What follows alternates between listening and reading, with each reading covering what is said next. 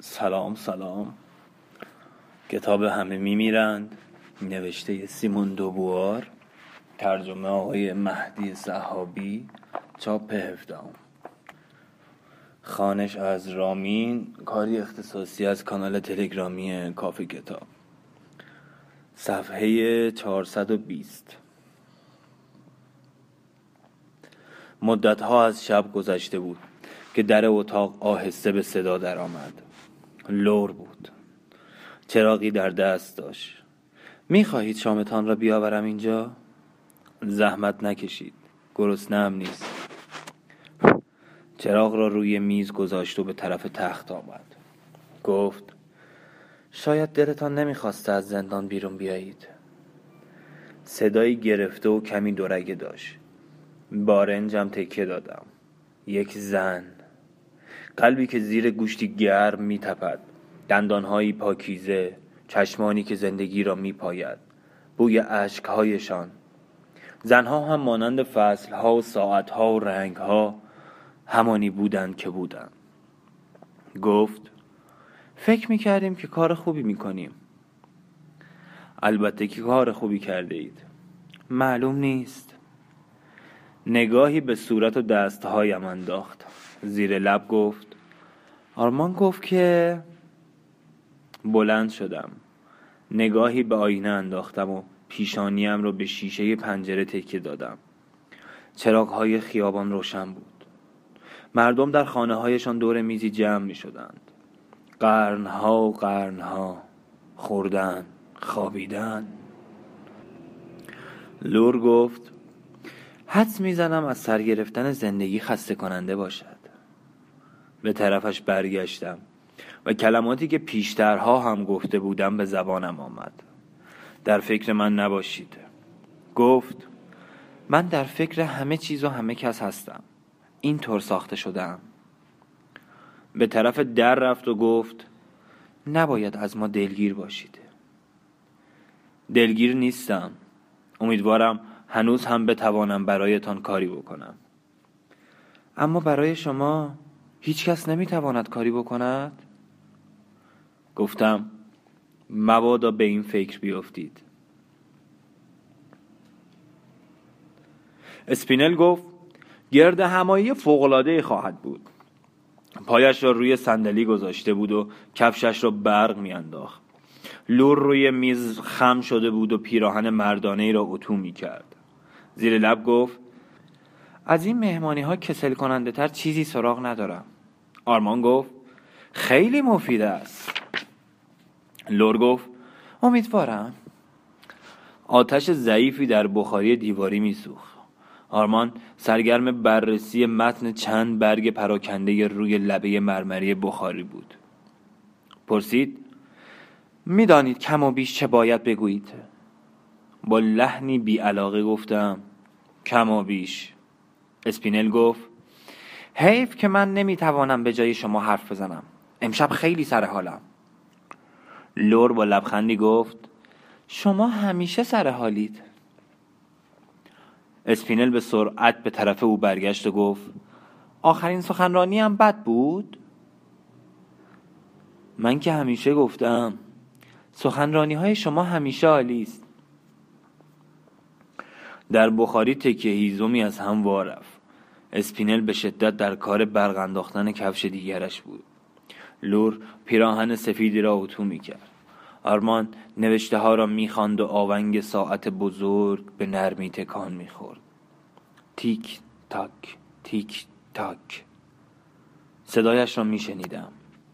بوی پارچه داغ را حس می کردم گلهایی را که لور در گلدانها گذاشته بود می دیدم گلهایی که در گذشته ماریان اسمشان را یادم داده بود تک تک اساس اتاق و راه راه زرد کاغذ دیواری را می دیدم هر جنبش عضلات صورتهایشان و هر زیر و بم صداهایشان را تشخیص می دادم.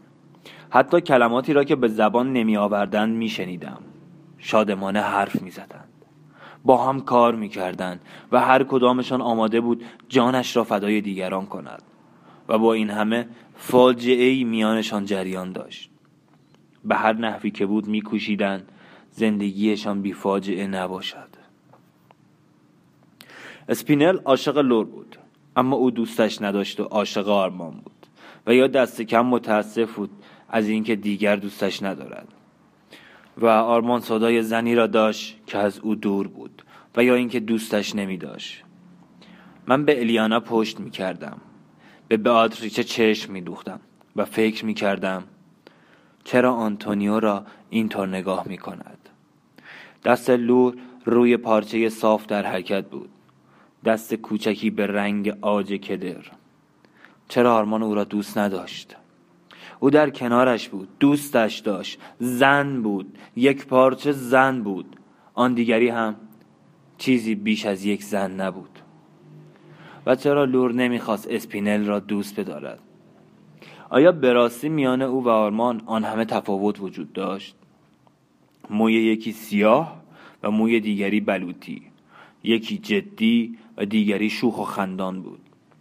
اما هر دوشان چشمانی داشتند که می‌دید لبانی که می جنبید دستهایی که حرکت می کرد همه همان چشمان و لبها و دستها را داشتند.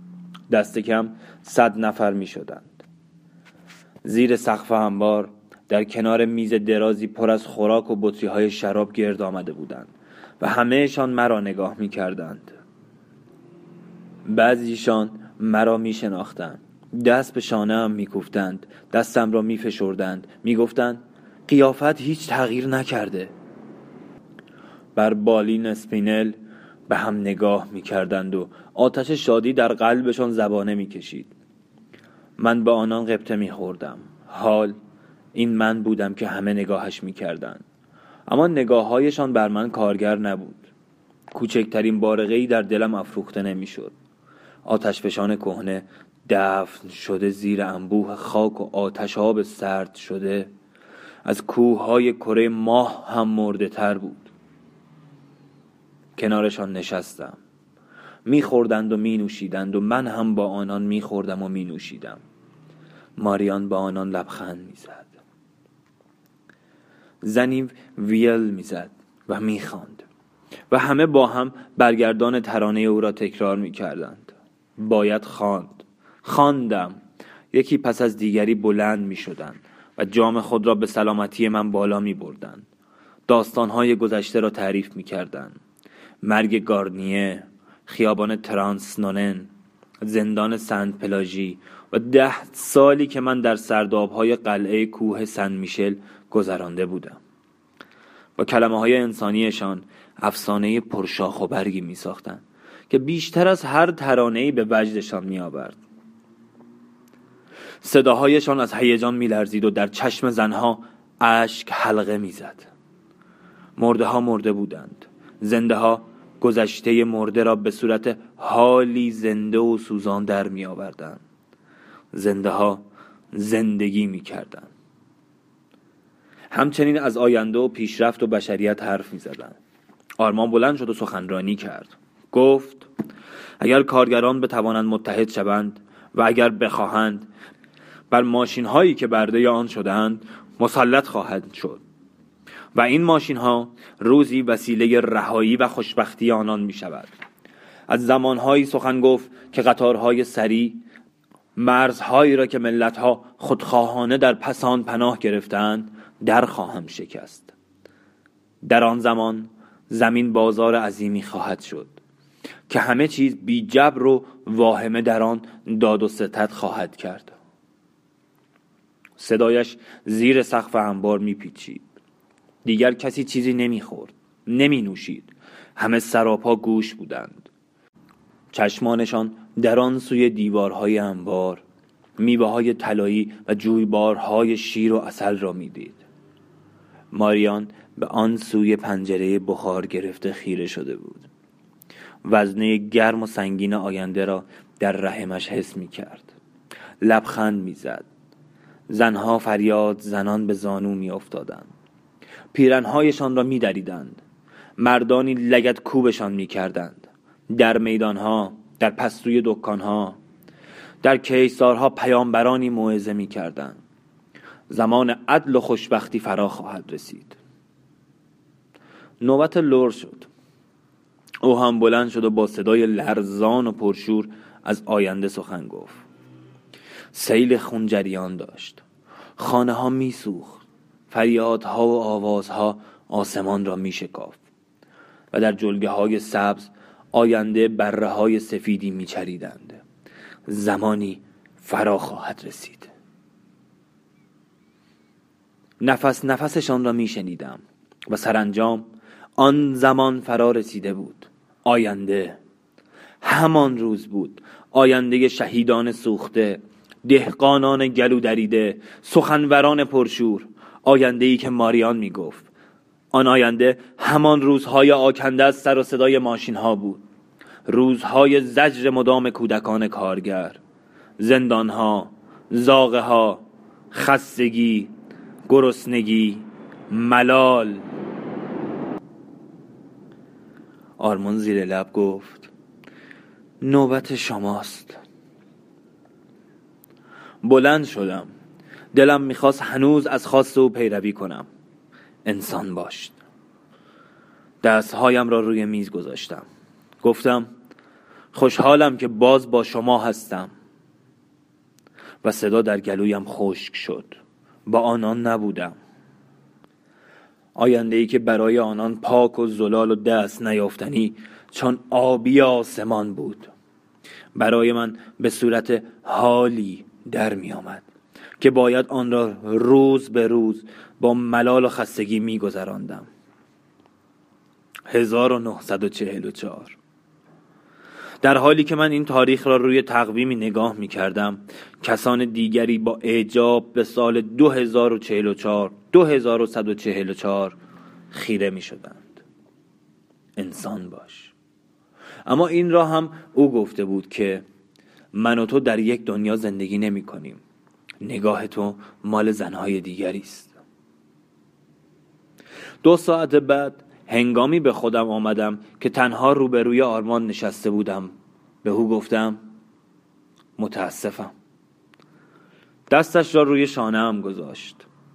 از چه متاسفید؟ سکوتتان بیشتر از یک سخنرانی مفصل اثر گذاشت. سرتکان دادم و گفتم متاسفم از اینکه فهمیدم دیگر نمی‌توانم با شما کار کنم. چرا؟ گیریم که خستم. با بیتاقتی گفت این که دلیل نشد. دلیل واقعی را بگویید. گفتم چه فایده دارد؟ با کمی ناراحتی گفت میترسید قانعم کنید؟ زیادی ملاحظه می‌کنید. گفتم نه.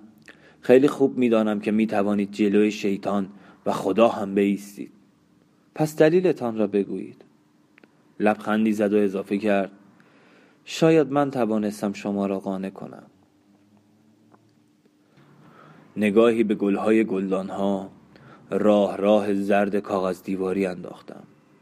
حرکت موزون و یک نواخت آونگ ادامه داشت. گفتم من به آینده اعتقاد ندارم. اما آینده ای در کار است. آخر شما طوری از آن حرف می‌زنید که انگار بهشت است. بهشتی در کار نخواهد بود. البته براندازم می‌کرد. انگار روی صورتم دنبال کلماتی میگشت که باید به من می‌گفت. چیزی که ما به عنوان بهشت مطرح می‌کنیم نمایانگر آن لحظه است که رویاهای امروزی ما تحقق پیدا کرده. خودمان خوب می‌دانیم که از آن لحظه به بعد انسانهای دیگری خواسته های را عنوان خواهند کرد. چطور می توانید چیزی را آرزو کنید؟ در حالی که می‌دانید انسانها هرگز راضی نخواهند شد. یکی از آن لبخندهای سخت همیشگی به چهرهش نشست. گفت نمی‌دانید آرزو یعنی چه؟ گفتم چرا؟ می‌دانم. خودم هم آرزوهایی داشتم. بعد از کمی تحمل گفتم اما فقط مسئله آرزو مطرح نیست. شما به خاطر دیگران مبارزه می کنید خوشبختیشان را می خواهید گفت همراه با هم برای همه من مبارزه می کنیم همچنان به دقت براندازم می کرد گفت شما مدام می‌گویید انسانها به چشم غریبه نگاهشان می‌کنید. شاید هم اگر من خدا بودم هیچ دلیلی پیدا نمی کردم تا فلان یا بهمان کار را برای انسانها بکنم. اما من یکی از همین انسانها هستم. همراه با آنها به خاطر آنها. بعضی چیزها را می‌خواهم و بعضی را نمی‌خواهم. برای همین امروز. گفتم من هم زمانی می‌خواستم کارمونا آزاد باشد. و چون آن را از زیر یوغ فلورانس و جنوا آزاد کردم مثل فلورانس و جنوا از دست رفت. شماها جمهوری و آزادی می‌خواهید. از کجا معلوم که موفقیت در این زمینه شما را به بدترین استبدادها نکشاند؟ اگر آدم به اندازه کافی عمر کند می‌بیند که هر پیروزی روزی به شکست تبدیل می شود بدون شک از لحنم ناراحت شد. چون به تندی گفت بله من هم تاریخ را خواندم نمی‌خواهد به من درس بدهید. هر چیزی که بشر می‌سازد روزی خراب می شود می‌دانم.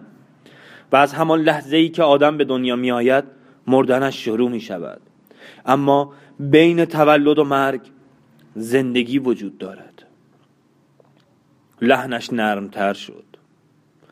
فکر می کنم فرق بین ما و شما این است که در نظر شما سرنوشت بشر به دلیل فانی بودنش اهمیت چندانی ندارد. گفتم درست است. گفت شما همین الان هم در آینده دور قرار دارید و همین لحظات حال هم برایتان حالت گذشته را دارد. تمام کارهای گذشته بشر به نظر واهی می رسد اگر فقط جنبه مرده و پوسیده آنها را در نظر بگیریم. اینکه کارمونا به مدت دیویس سال آزاد و نیرومند بوده امروز تاثیر چندانی در شما نمی‌گذارد. اما خوب می‌دانید که کارمونا برای کسانی که دوستش داشتن چه مفهومی داشت. عقیده ندارم که دفاع شما از کارمونا در برابر جنوایی ها اشتباه بوده. فواره ها زمزمه می کرد پیرهن سفیدی بر زمینه تیره ارجندها می درخشید و آنتونیا می گفت وطن من کارموناست پس چرا فکر می کنید که دفاع گارنیه از سومه سند مری اشتباه بوده؟ می‌خواست از آن دفاع کند و کرد. آرمان گفت برای اینکه کاری بود که به درد فردا نمی‌خورد. کمی فکر کرد و بعد گفت به نظرم ما باید فقط در فکر آینده ای باشیم که می توانیم رویش تأثیر بگذاریم. باید کوشش کنیم تا حد امکان این تأثیر را بیشتر کنیم. گفتم درست همان کاری را می کنید که مرا به خاطرش قابل سرزنش می دانید درباره عمل گارنیه بی آنکه در آن شرکت داشته باشید داوری می کنید گفت شاید شاید حق ندارم دربارهش قضاوت کنم. چند لحظه سکوت شد. گفتم پس قبول دارید که برای یک آینده محدود فعالیت می کنید گفت آینده محدود زندگی محدود. قسمت ما انسان ها همین بود و کافی است. اگر می‌دانستم که تا پنجاه سال دیگر به کار گرفتن کودکان در کارخانه ها ممنوع می شود کارگران را بیشتر از ده ساعت در روز به کار نمی کشند مردم نمایندگانشان را خودشان انتخاب می کنند و مطبوعات آزاد می شود راضی بودم. دوباره به من خیره شد. گفت وضع زندگی کارگرها وحشتناک است.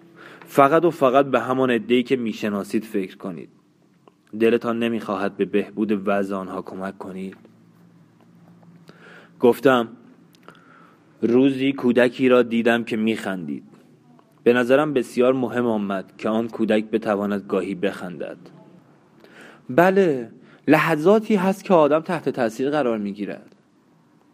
نگاهش کردم و گفتم اما لحظاتی هم هست که هر احساسی در آدم میمیرد.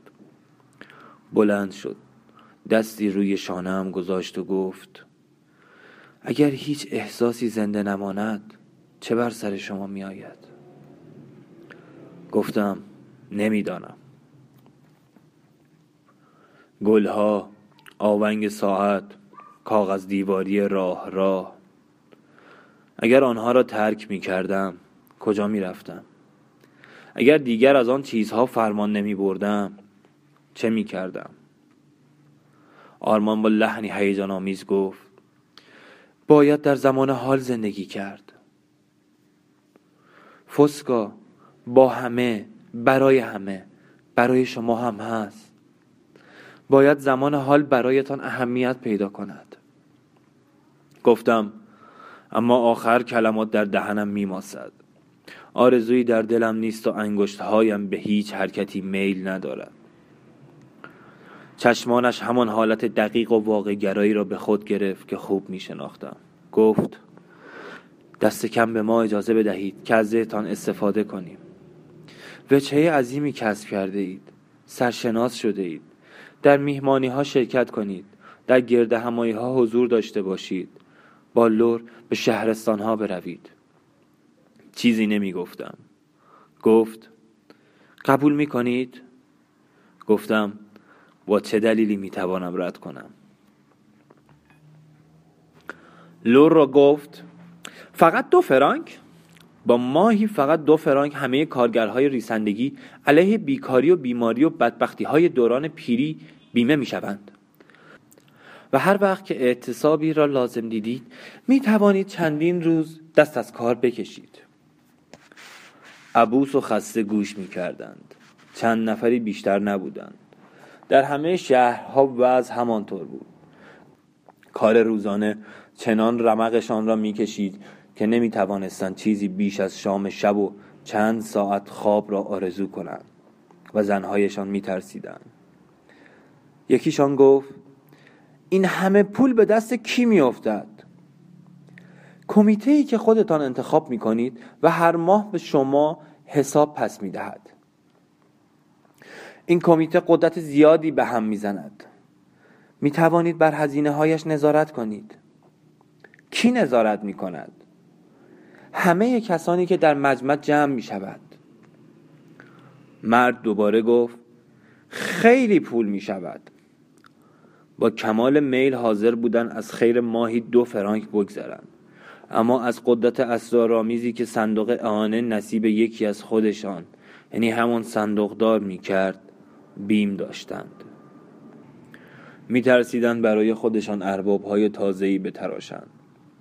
لور میکوشید با لحن پرشورش آنان را تحت تاثیر قرار دهد. اما چهره هایشان همچنان گرفته و عبوس بود.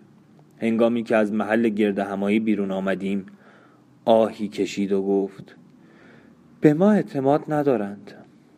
به خودشان هم ندارند. گفت بله تعجبی هم ندارد. تا حال از خودشان جز ضعف چیزی ندیدند شالش را دور شانههایش پیچید. هوا سرد نبود اما باران نم نم میبارید. از هنگامی که به روان آمده بودیم هوا همیشه ابری یا بارانی بود. گفت سرما خوردم. گفتم بیایید قبل از رفتن به خانه یک روم داغ بخورید. شالش نازک بود. کفشهایش آب برمی داشت. هنگامی که نشست چشمم به ورم پای چشمها سرخی پره های بینیش افتاد. می توانست راحت کنار آتش بنشیند. شبها هر اندازه دلش می‌خواست بخوابد. زیبا و برازنده باشد و بدون شک دلباخته می داشت اما از شهری به شهری می‌رفت. خوراک کافی نمی‌خورد. کم میخوابید. صورتش را به حال خود رها کرده بود. خود را از پاپ میانداخت که چه بشود. خودتان را زیادی خسته می کنید شانه بالا انداخت. باید بیشتر به خودتان برسید. گفت آدم نباید به خودش برسد. لحنش مایهی از تأسف داشت. آرمان چندان به او نمی رسید اسپینل به او بد می رسید و ناراحتش می کرد من او را در سفرهایش به سر سر فرانسه همراهی می کردم اما تقریبا هیچ وقت با او حرفی نمی زدم گفت خیلی از روحی آرمان خوشم می آید چه نیرویی دارد. هرگز دچار شک نمی شود شما شک می کنید؟ گلاسش را روی میز گذاشت. الکل داغ گونه های رنگ باختهش را کمی سرخ کرده بود. هیچ میلی به شنیدن گفته های ما ندارند. گاهی از خودم می‌پرسم آیا بهتر نیست بگذاریم راحت زندگیشان را بکنند و بمیرند؟ آن وقت خودتان چه می‌کنید؟ لبخندی زد و گفت برمیگردم و در سرزمین های گرم زندگی می‌کنم. همان جایی که به دنیا آمدم. زیر نخلی دراز می‌کشم و به هیچ چیز فکر نمی کنم چرا این کار را نمی کنید؟ گفت نمی توانم راستش نمی توانم فکر نکنم. دنیا پر از فقر و بدبختی است. این را نمی توانم تحمل کنم. حتی اگر خودتان خوشبخت باشید نمی توانم خوشبخت باشم. آینه زرد و کدری کنارمان بود. چهره لور حلقه حلقه موهای خیسش زیر سربند سیاه چشمان مخملی و صورت خستهش را در آینه می دیدم گفت با این همه کارمان به درد می خورد مگر نه؟ البته نگاه هم کرد و شانه بالا انداخت. گفت شما چرا هیچ وقت نمی‌گویید که چه فکر می کنید برای اینکه به هیچ چیز فکر نمی کنم حقیقت ندارد. باور کنید نمی توانم به هیچ چیز فکر کنم. آخر چرا؟ گفتم درباره من حرف نزنیم. برعکس کلمات برای من و شما دو معنی متفاوت دارد. می‌دانم. روزی به آرمان گفته بودید که مال این دنیا نیستید. نگاهش روی دستهایم ایستاد و دوباره روی صورتم افتاد. گفت اما حقیقت ندارد. الان اینجا کنار من نشسته اید با هم حرف می‌زنیم. مردی هستید. مردی که سرنوشت عجیبی دارد. اما به هر حال از همین کره زمین است. صدایش حالتی بیتابانه داشت. نوازشی بود و خواهشی. بسیار دور در عمق وجودم. زیر لایه های خاک سرد و آتشاب سخت شده. چیزکی جنبید.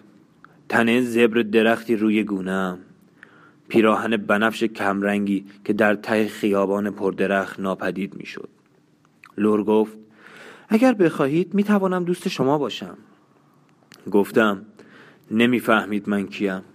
هیچ کس نمی‌تواند بفهمد. بگویید تا بفهمم. سر تکان دادم و گفتم دیگر باید بروید و بخوابید. خوابم نمی آید دستهایش را با حالتی با وقار روی میز گذاشته بود. اما نوک ناخونهایش مرمر میز را میخراشید. تنها بود کنار من. کنار رفقایش در همه جهان تنها بود. با آن همه بار رنجی که به دوش می‌کشید. گفت به شما خوش نمیگذرد. نه. با شور و هیجانی ناگهانی گفت پس می‌بینید که شما هم مال همین دنیایید. مثل بقیه. می‌شود برایتان دل سوزان. دوستتان داشت. میخندید و گل سرخها و گلهای زیسفون را بو می‌کرد. می‌دانستم که خود را بدبخت حس می‌کنید. و من تنه درخت را در آغوش گرفته بودم. آیا دوباره زنده می‌شوم؟ زیر لایه های سنگ و خاک سرد بخار گرمی میلرزید. مدت ها بود که مرا دوست داشت می‌دانستم. گفتم روزی خواهد رسید که شما مرده اید و من فراموشتان کردم. این دوستی من و شما را غیر ممکن نمی کند؟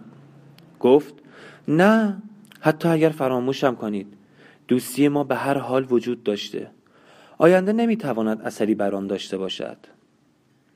سرش را بلند کرد. چهرهش همه نگاه بود. گفت همه آینده ای را که بی من سر خواهید کرد و گذشته ای را که در آن من وجود نداشتم میپذیرم. قسمتی از وجود شماست. وجود شما با این گذشته و آینده همراه است.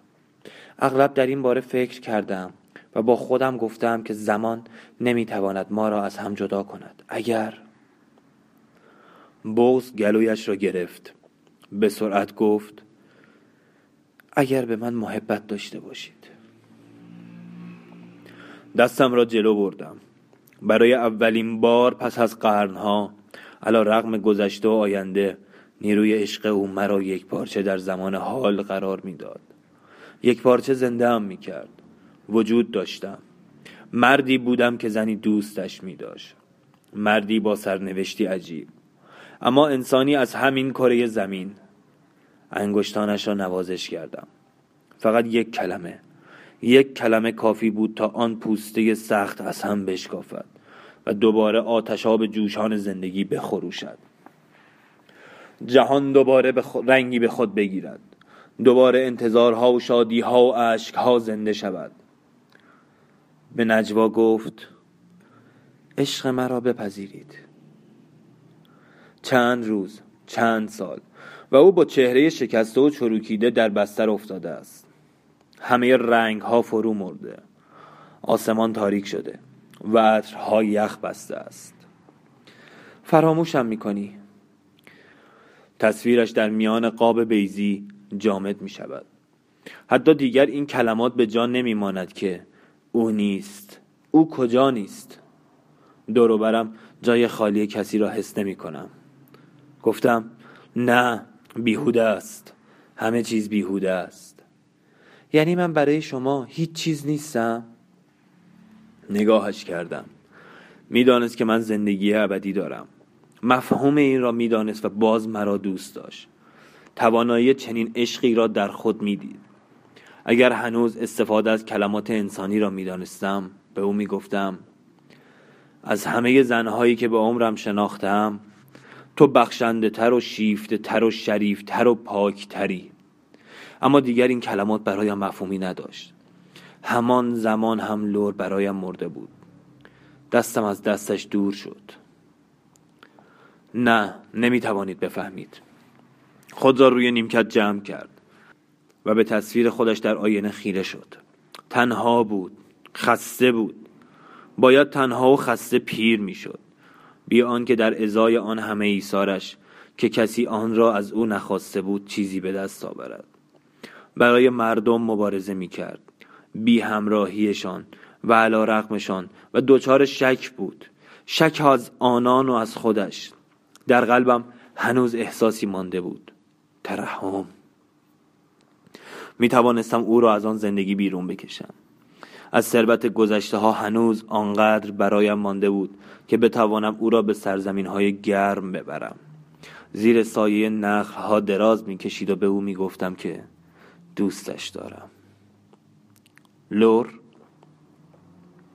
خجولانه لبخندی زد. هنوز تهمانده امید در چشمانش دیده می‌شد. و به آتریچه با چهره پف کرده و افسرده روی صحیفه سرخ و طلایی خم شده بود. گفته بودم می‌خواهم شما را خوشبخت کنم. و او را هم درست مثل آنتونیا تباه کرده بودم. لبخند می‌زد. چرا باید لبخندش را به گریش ترجیح می‌دادم؟